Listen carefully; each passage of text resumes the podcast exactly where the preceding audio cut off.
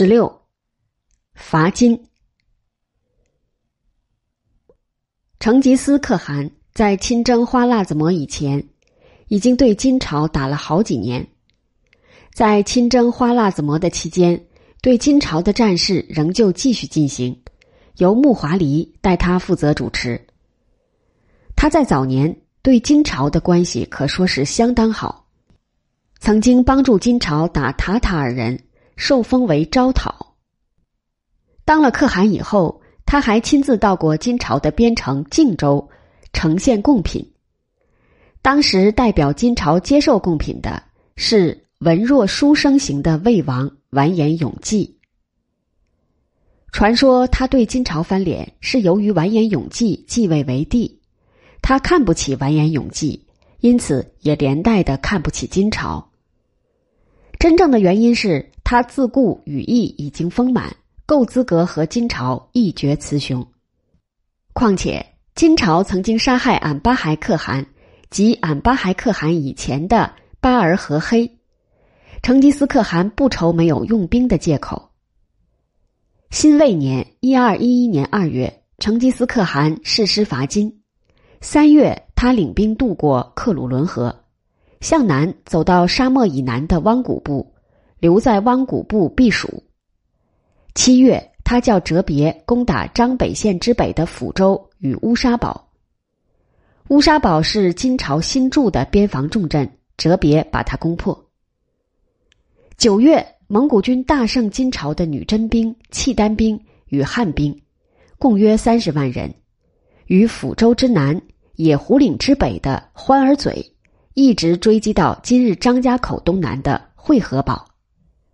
土记说：“金之良将精兵大半尽于事矣。”蒙古军一口气打进了居庸关，成吉思可汗进关驻扎在今日昌平之西二十里左右的龙虎台，哲别以先锋的地位进展到金朝的中都北京。由于这时候中都的守军还能够有勇气出了城来迎战，同时中都的城墙之高也叫蒙古兵。有从来不曾见到过之感。哲别在略为打打以后就撤退，回到龙虎台向成吉思可汗复命。成吉思可汗命令竹赤、察合台、窝阔台三个儿子率领右手军向西边发展。这三位皇子连破云内、东胜、丰州、靖州、宁边、武州、朔州、宜州、代州。他们避开了金的西京、大同不攻。金使魏少王本纪说，金在这一年便已丢了西京，错。西京虽则未丢，云内的群牧间却被蒙古军抢去了所有的马。成吉思可汗在辛未年（一二一二年）及其后若干年的战略，很像明末清初皇太极的作风，一而再、再而三的进入长城。目的不在占领土地，而在抢掠焚烧，使得华北终于被掏空的一点抵抗力量也不剩。成吉思可汗的蒙古军差不多全部是骑兵，而每一个兵至少有两匹马，因此之故，其运动的速度绝非金的步兵可比。金的皇室与贵族本也是以骑兵起家的，却已于进入中原之后过分汉化。一代、两代、三代，忘了原有的游牧生活，丧失了骑战的技能。事实上，这时候对蒙古军作战的主力已不是女真兵，而是汉兵了。金朝的汉兵只能守城，而守城于蒙古军侵入之时，正好是自杀的下策。城多得很，任凭金朝有多少兵，各城总会把兵力分散的不堪一击。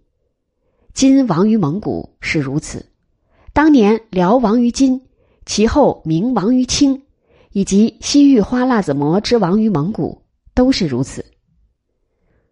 守城的战略只是对于无炮、无马、无云梯的敌人有效。蒙古军每到一处，总是把村庄一个一个的吃下来，然后胁迫各村庄的壮丁走在前面冲锋、爬城或制造云梯、炮架。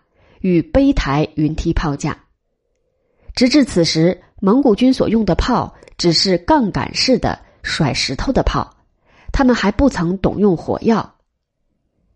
金朝在辛未年不仅云内、东胜、丰州、靖州、宁边与武朔一带四州被成吉思可汗的右手军攻破，到了冬天，洪州、归川、晋山、昌平、密云、丰润、阜宁、滦州、青州、沧州等等大小城池，也都被成吉思可汗的中路军与左路军所破。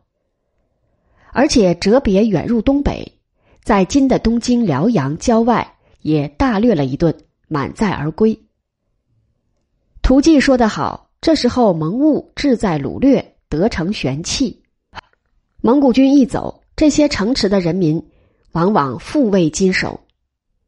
次年秋天，蒙古军又来，并且也是成吉思可汗所亲自率领的。这一次的对象是西京大同。西京被围了两次未破，金朝元帅奥屯香来救，他的兵却全被歼灭。成吉思可汗的小儿子拖雷攻破德兴，就是涿鹿与附近的若干小城，也是只抢东西，不做长期占领的打算。癸酉年（一二一三年）七月，蒙古军又来到疮痍未复的德兴。这一次来德兴的主帅不是拖雷，而是成吉思可汗自己。可汗再度攻破德兴，金朝住在晋山的行省事完颜纲与全元帅束虎高齐带了十万多兵，在八月间被可汗击败于归川。可汗乘胜追击金军，追到居庸关进不去，金军已经用铁水把关门浇固。可汗留下了一支兵在居庸关的北口。自己带领哲别等人绕路向西，经由飞狐道进紫金关，打下益州，移师北向，仰攻居庸关的南口，取得南口，杀人如莽，吓唬的居庸关的北口守将阿鲁布儿不战而降，把关门烧开，让关门之外的一支蒙古兵进来。可汗的次一步骤是用五千兵封锁金朝京城中都北京的对外交通，把大军带到涿州，拿下涿州，分兵三路，把黄河以北的金朝领土大吃特吃。第一路由竹赤、察合台、窝阔台三个皇子率领，经太行山而南，走完再进入山西，沿太行山而北。第二路。由何萨儿及有名的先锋将领卓尔扯歹与皇内帝阿勒赤、侍卫官托鸾共同负责，尊海而东，达到辽西，包括途中的冀州、平州与滦州。第三路由可汗自己主持，一直向南，对今日山东、河北两省下手，打到黄河边为止。当时黄河是经由现在的淮河河道入海。这三路蒙古军逢人便杀，逢城必攻，立刻投降的城内的人可以免死，不立刻投降而抵抗了若干天的，城破之后便一定要屠。这是可汗所定的规矩。其后在花剌子模也是如此。图记说，这一年山东、河北诸抚州尽拔，为中都。通顺就是顺义，真定就是正定，清就是清县，沃就是赵县，大名东平徐邳就是下邳，海就是东海，十一城不下。河东山西州县亦多残破。这一年的另一重大之事是，金朝的大将何时烈、胡沙虎。在八月癸巳日二十五日发动政变，把已贬为魏少王的完颜永济杀了，立了完颜询为皇帝。金朝之亡，除了其他几种原因以外，可说是亡在这何时烈、胡沙虎、魏少王两人手上。何时烈、胡沙虎负有守归川之责，不战而回，而魏少王毫无赏罚，仍叫此人防守中都的城北。即此一点，魏少王已够作为亡国之君，被弑也是咎由自取。甲戌年（一二一四年），成吉思可汗在正月间拿下河南的张德怀庆与山东的益都，在二月间派人进中都，向金朝的新皇帝劝和。三月初六，金宣宗叫都元帅完颜成辉来到可汗的面前请示和平条件。二十天以后，金宣宗送来魏少王的女儿齐国公主，以童男女各五百人陪嫁，外加三千匹马与相当数量的金子和绸缎纱罗。可汗认为金宣宗尚有诚意，便在四月初六准和，下旨撤兵。完颜成辉恭送。一直送到居庸关外的欢儿嘴。五月十八日，金宣宗离开中都，向汴梁（就是开封）走，留下太子完颜守忠在中都当留守，叫完颜成辉与左副元帅抹然尽忠辅佐他。金宣宗走到良乡，怕随驾的契丹九军靠不住，叫他们缴马、缴铠甲回该军本营。契丹九军便哗变起来，杀了本军的指挥官祥稳、公推、卓达、比舍儿、扎剌儿三个人做他们的帅，向着中都进军。完颜成辉派兵到卢沟桥挡他们，被他们打败，他们却也不再向中都走，就推了代表找成吉思可汗接洽投降，也派了代表找辽东的耶律刘哥联络。耶律刘哥是契丹人，原为金朝的摩客，就是百户。此刻已经在东北割据称王，国号辽，年号元统，建都广宁，今辽宁北镇。成吉思可汗一向注意情报，即使没有契丹九军派代表来投降，他也会获得金宣宗迁都的消息。这迁都的事很叫他生气，他认为。金宣宗既然讲和，便不该迁都，迁都等于是对他不信任。既然不信任，讲和便是一种骗局。他派了上次进中都劝和的阿剌浅，再去找金宣宗谈一次。阿剌浅在六月二十日赶到河北内丘县，与金宣宗会到面，代表可汗痛骂金宣宗一顿。金宣宗依然不敢打消迁都的念头。仍旧向着汴梁的方向走。不仅金宣宗无意回中都，他的太子也在他走后不到两月逃离中都，到汴梁去找父亲。这更叫成吉思可汗生气。恰好辽王耶律刘哥这时候表示归顺蒙古，叫可汗觉得对金的军事更有把握。于是可汗便立即叫撒木合带兵为中都，又在十月间。叫木华黎攻辽西，木华黎势如破竹，连下顺州、高州、成州。金朝锦州的兵马都提控张京，杀了他的长官节度使，自称临海王，向木华黎投降。木华黎又在十二月拿下益州。次年乙亥年（一二一五年）正月，木华黎挥军北向，围攻北京。今内蒙古宁城县西北大名城。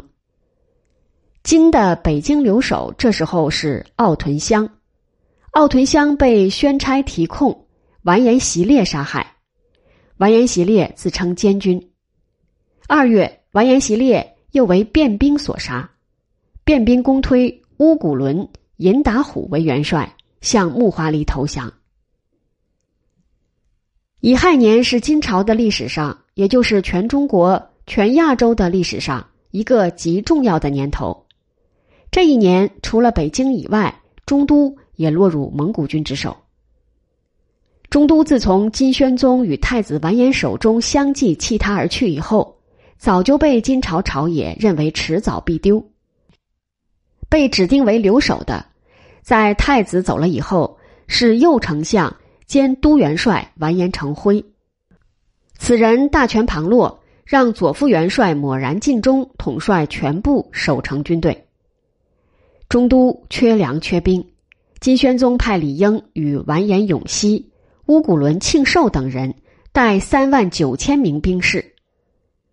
每名兵士背三斗粮食去救中都。李英是生长山东益都的辽阳人，小有才，中过状元，官至翰林待制。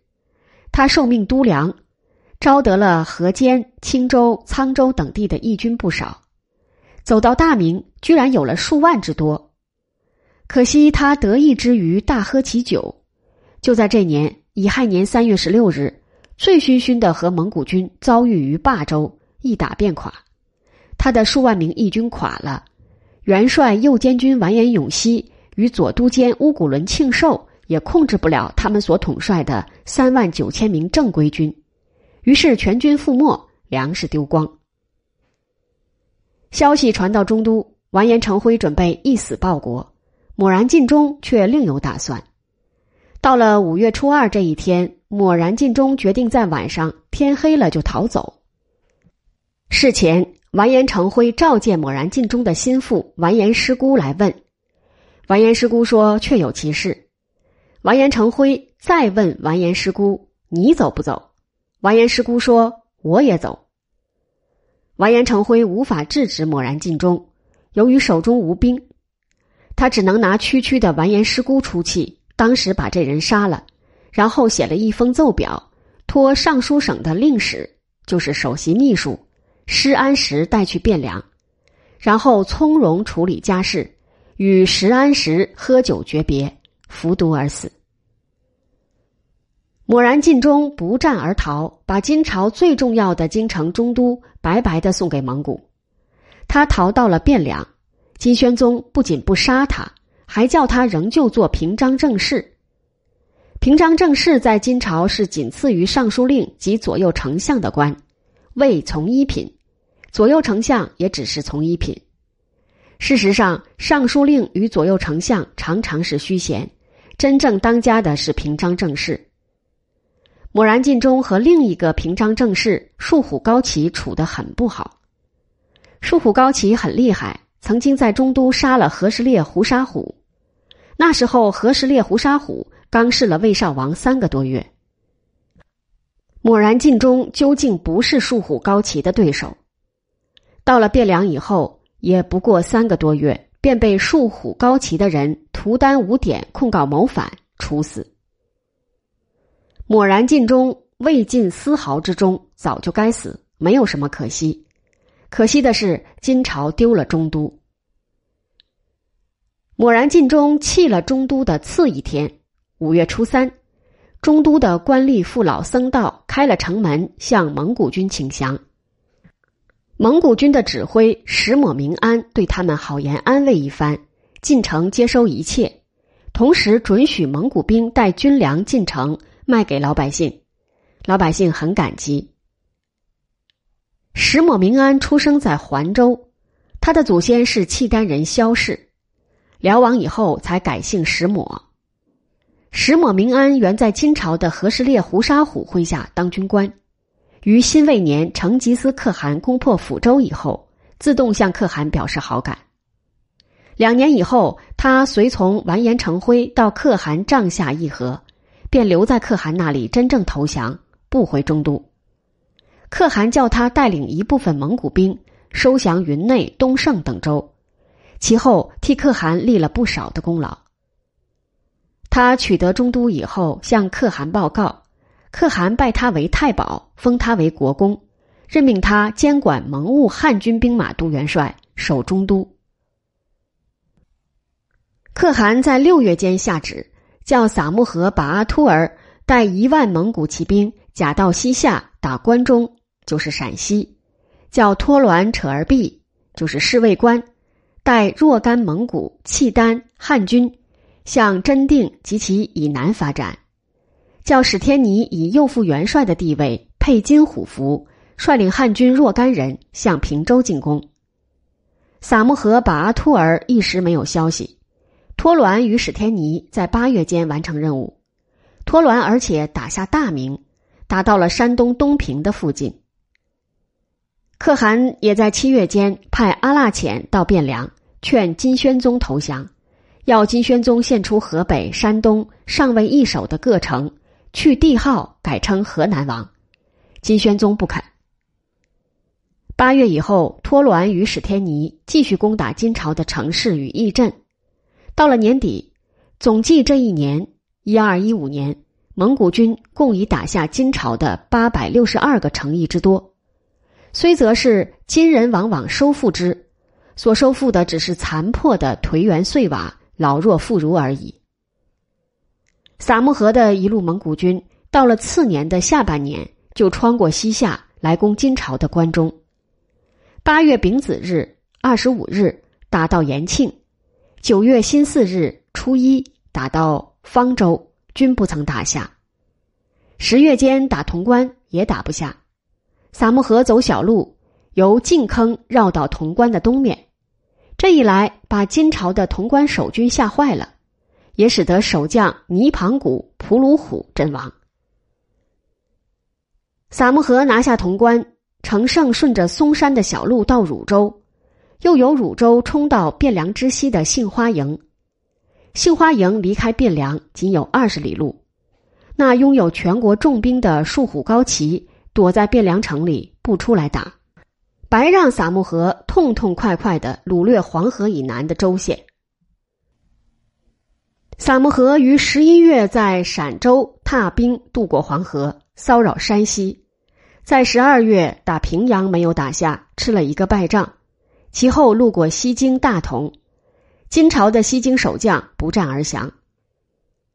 成吉思可汗获得了金朝的北京、中都与西京，加上黄河以北的绝大多数的城市，知道金朝再也不能成为他的后顾之忧。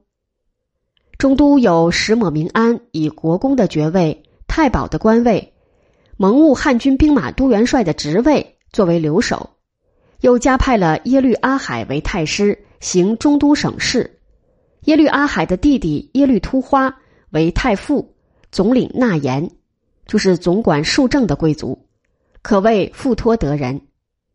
中都的库存财宝已经派了师吉堪忽突忽、温古儿。与阿尔海和撒儿三人前去捆扎押运北来。事实上，中都已成为一个人口繁多而缺粮缺钱的虚有其名的大城，而且有过一次大火。传说这大火烧了一个整月才停。成吉思可汗于西征西夏与花剌子模以前，先在丁丑年（一二一七年八月）把对付金国的战争。交给木华黎全权办理，封木华黎为国王，而不说明是什么国的国王。这国王实际上相当于清朝的亲王，有爵无土，赐以金印，与相同于可汗自己所用的九游白旗，就是九个牦牛尾坠在杆子上的白旗，其中心有一个黑月亮。授以承制得专封拜的大权。拜他为天下兵马大元帅、都行省太师。金朝的人因此便称木华黎为全皇帝，“全”字的意思是代理。成吉思可汗特地拨了十个提控的兵交给木华黎，这十个提控及其部队是：一镇国，汪古部骑兵一万。镇国是阿拉忽师地吉替忽里的侄儿。二，薛赤兀儿，霍罗纳斯部骑兵一千。三，克台，乌鲁乌替部骑兵四千。四，蒙可和勒扎，忙忽替部骑兵一千。五，阿勒赤纳言，翁吉腊替部骑兵三千。六，布突驸马，一起列斯部骑兵两千。七，代孙郡王。扎剌伊儿部骑兵两千，戴孙是木合离的弟弟。八，吴耶尔，北京的女真兵，契丹兵汉军若干名。九，耶律突花，山后汉军若干名。十，扎剌儿，契丹酋军若干名。木华黎受到如此恩遇，果然不负可汗的期望，在年底以前便拿下遂州。黎州、大明、益都、淄州、登州、莱州、维州、密州。这时候，自从取得中都，仿照金朝制度设立行省以来，蒙古军早已变了以掏空为目的的战略，而采用了攻破一城便占有一城、保有一城的战略。木华黎的任务显然不再是打击金国，而是消灭金国、吞并金国。金国内部的汉人与契丹人之后，也逐渐有更多肯帮蒙古军、投降蒙古可汗与全皇帝的人了。木华黎在丁丑年（一二一七年）阴历八月受封为国王，在癸未年（一二二三年）阴历三月病死，前后五年半的时间，替成吉思可汗拿到下列城池：癸未年，遂城、黎州、大名、义都、资、登、来、维、密等州；戊寅年，太原、宜、代、泽、陆、汾、霍。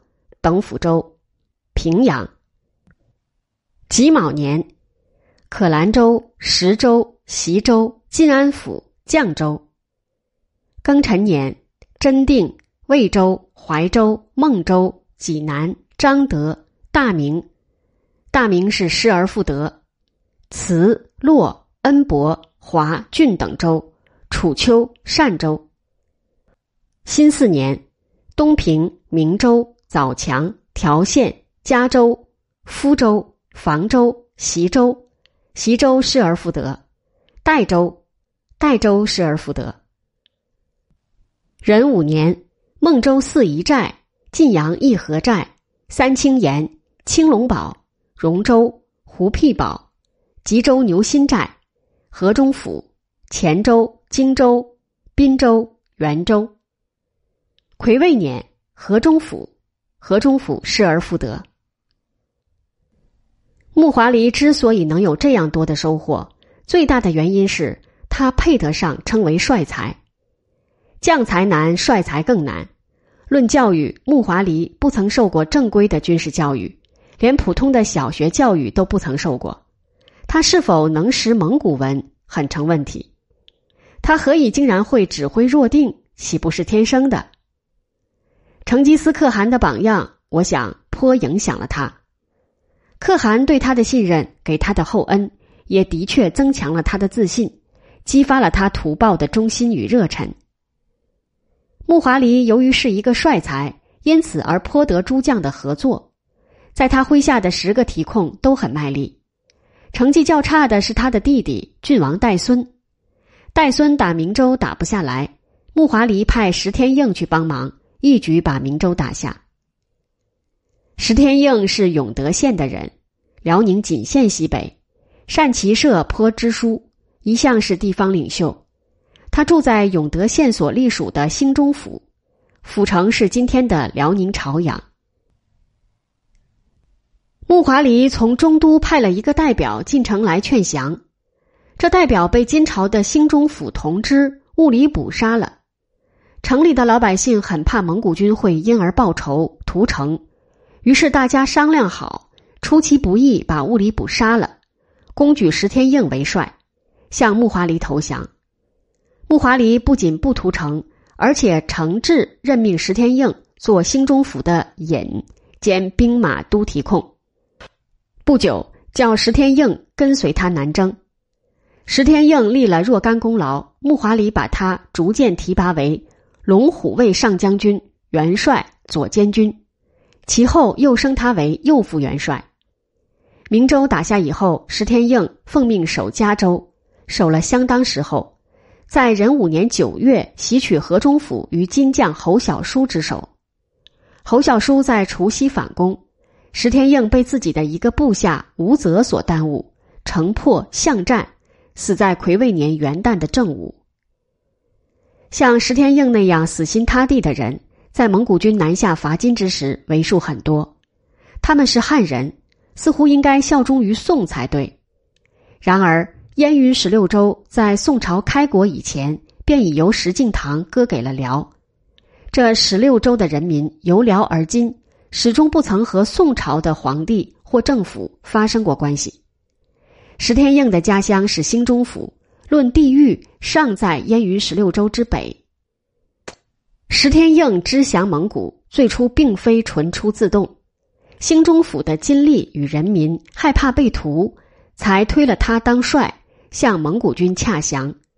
降了以后，他效忠蒙古到底，倒也不失为行径一贯。在石天应以前，济南的金朝防城千户刘伯林便已在辛未年坠城出降了。济南不在燕云十六州以内，更不在燕云十六州以北，人心未尝不对宋多少有所怀念。为什么刘伯林不归宋而降蒙古呢？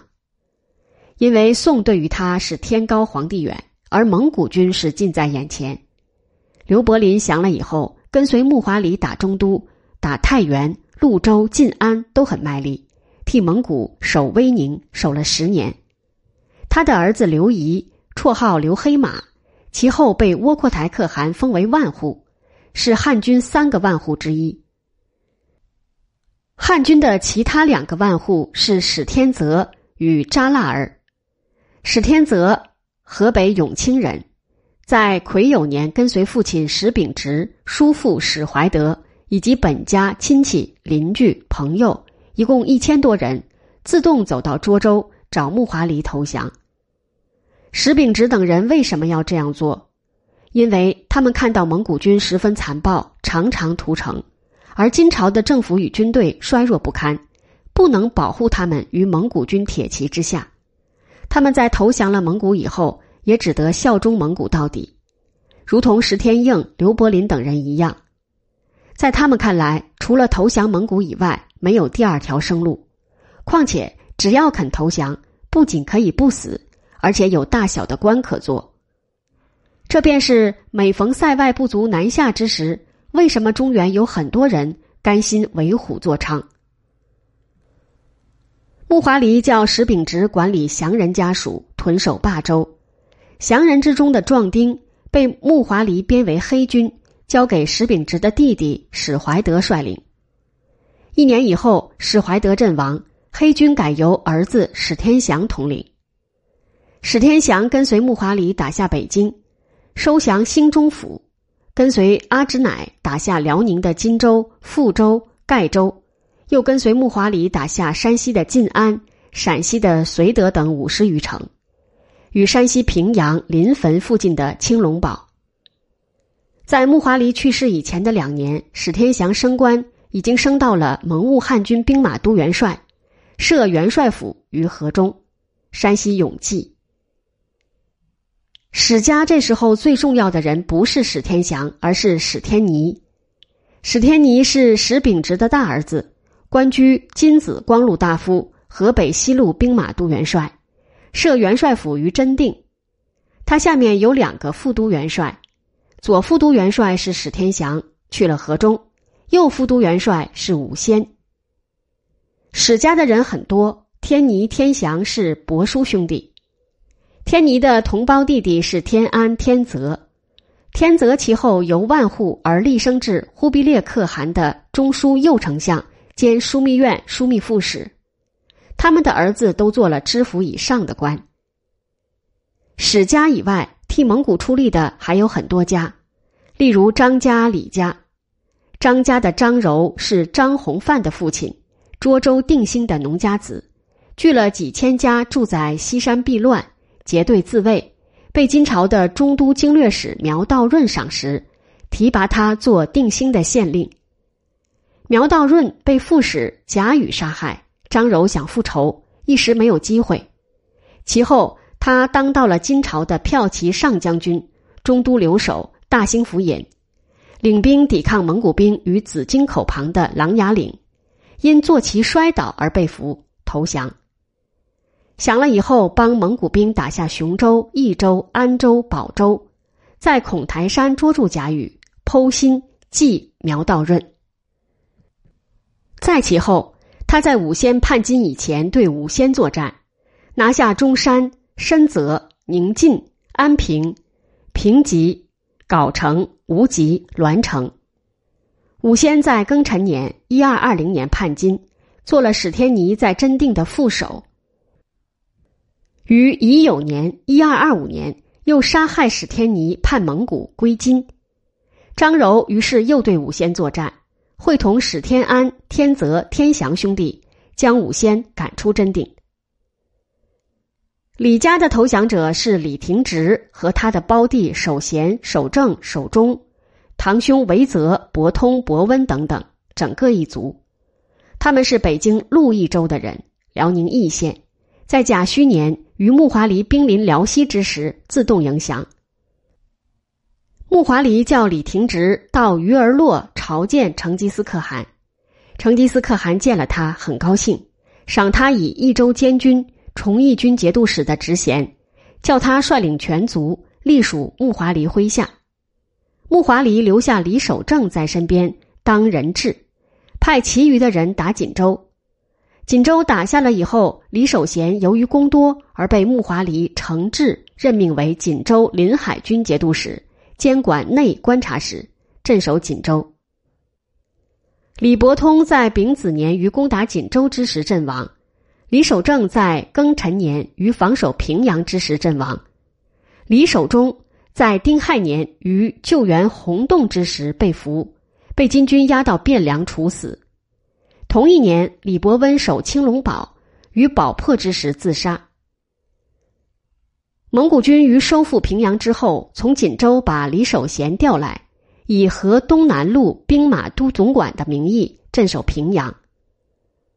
次年，监国托雷加给他以金子光禄大夫，知平阳府事的名义。除了契丹人与汉人以外，女真人肯降蒙古的也有，例如在威宁随同刘伯林坠城而下的加古长歌。在通州，身为金朝右副元帅的普察七金。不过，极大多数的女真人都效忠金朝到底。金朝是他们女真人自己当主人的朝代。死守会合的是女真人踏鲁，死守东平的是女真人蒙古刚，原名胡里刚；死守延安与凤翔的是女真人完颜和达。可惜的是，一般女真人忠心有余，能力不足。一百多年以来的养尊处优与汉化，使得他们丧失了祖先的塞外雄武之气，抵不住蒙古兵。举足轻重的是汉人，汉人投降蒙古的虽则很多，效忠金朝的却仍占多数。在蒙古刚与完颜和达所统帅的兵士之中，汉人是主要的成分。汉人老百姓之自动结合为拥护金朝的义兵的比比皆是。例如保底县李廷所领导的一支，在正规军之中有所谓花帽军，也是汉人所组成。花茂军是全国兵力最强的部队，他们的领袖完颜仲元是汉人，原姓郭，中都人，被金朝赐姓完颜。花茂军转战南北。完颜仲元前后担任了永定节度使、河北宣抚副使、单州经略使、知归德府事、商州经略使兼权元帅右都监，又当单州经略使、保靖军节度使、镇南节度使。元光元年（一二二二年），他受命为凤翔知府，抵抗木华黎最后一次的来攻，使得木华黎终于解围而去。以义兵起家，而结局为蒙古人庇护之下的地方军阀的，有山东长清县人严实。严实在癸酉年受李廷的提拔当百夫长，七年以后，他以长清县知事的地位降宋。宋朝在这个时候，由于李全等人所领导的红袄贼来归，派赵拱招谕京东州县。赵拱路过严石所驻扎的青岩镇，严石向赵拱投降。赵拱发表他为宋朝的济南至忠，他也就移驻于济南了。不久，太行山以东的若干城池都弃了金朝，归了宋朝。这一年一二二零年七月间，木华黎来到济南，严石害怕，把心一横，又背叛宋朝，投降蒙古。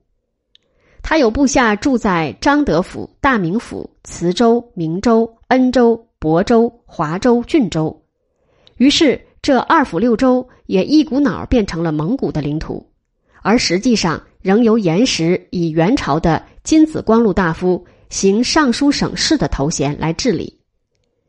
次年，金朝的蒙古刚放弃东平，严实进了去，把行尚书省移设在东平城内。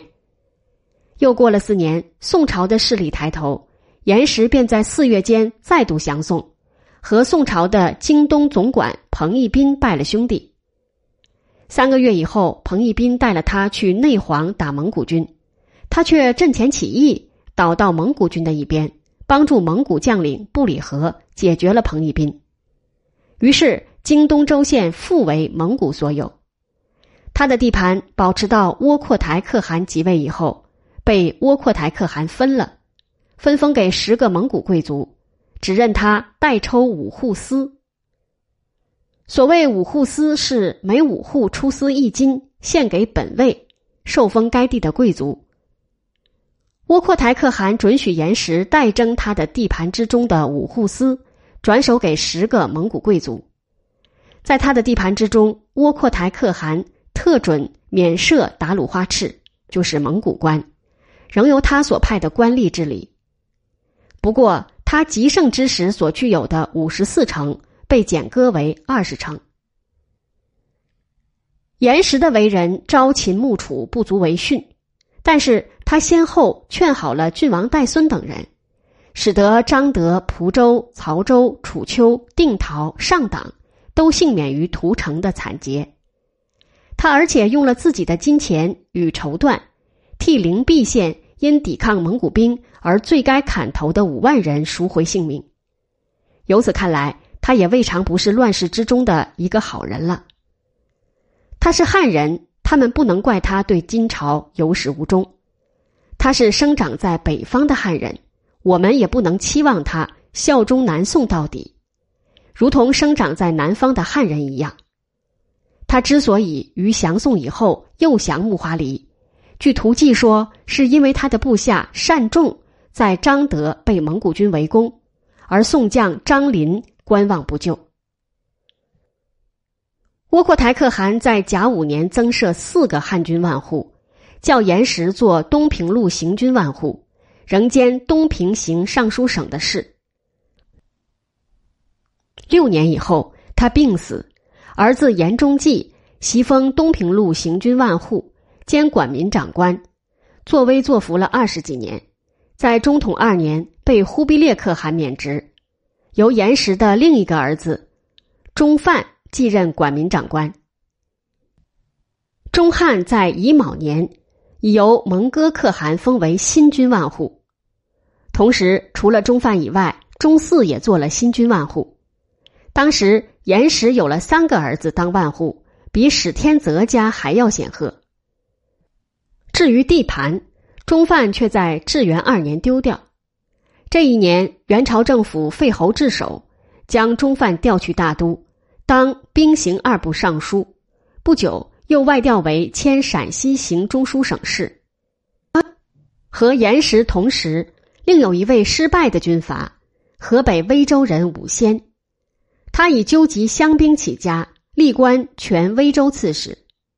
威州刺史全知真定府事，同知真定府事，知真定府事，一直做到了被金朝封为衡山公，掌握中山府、真定府、沃州。冀州、威州、镇宁州、平定州、抱犊寨、栾城县、南宫县，这是金宣宗兴定四年（一二二零年）的事。他就在这一年，于蒙古军临近之时，接受史天祥的游说，投降木华黎，奉木华黎之命留居真定，做史天尼的副手。史天尼当元帅，他当右副元帅。三年以后，穆华黎去世。再过两年，金哀宗正大二年（一二二五年），他杀死史天尼，又归金朝。史天泽会同蒙古将军萧乃台将他赶出真定，他又偷偷的取回真定。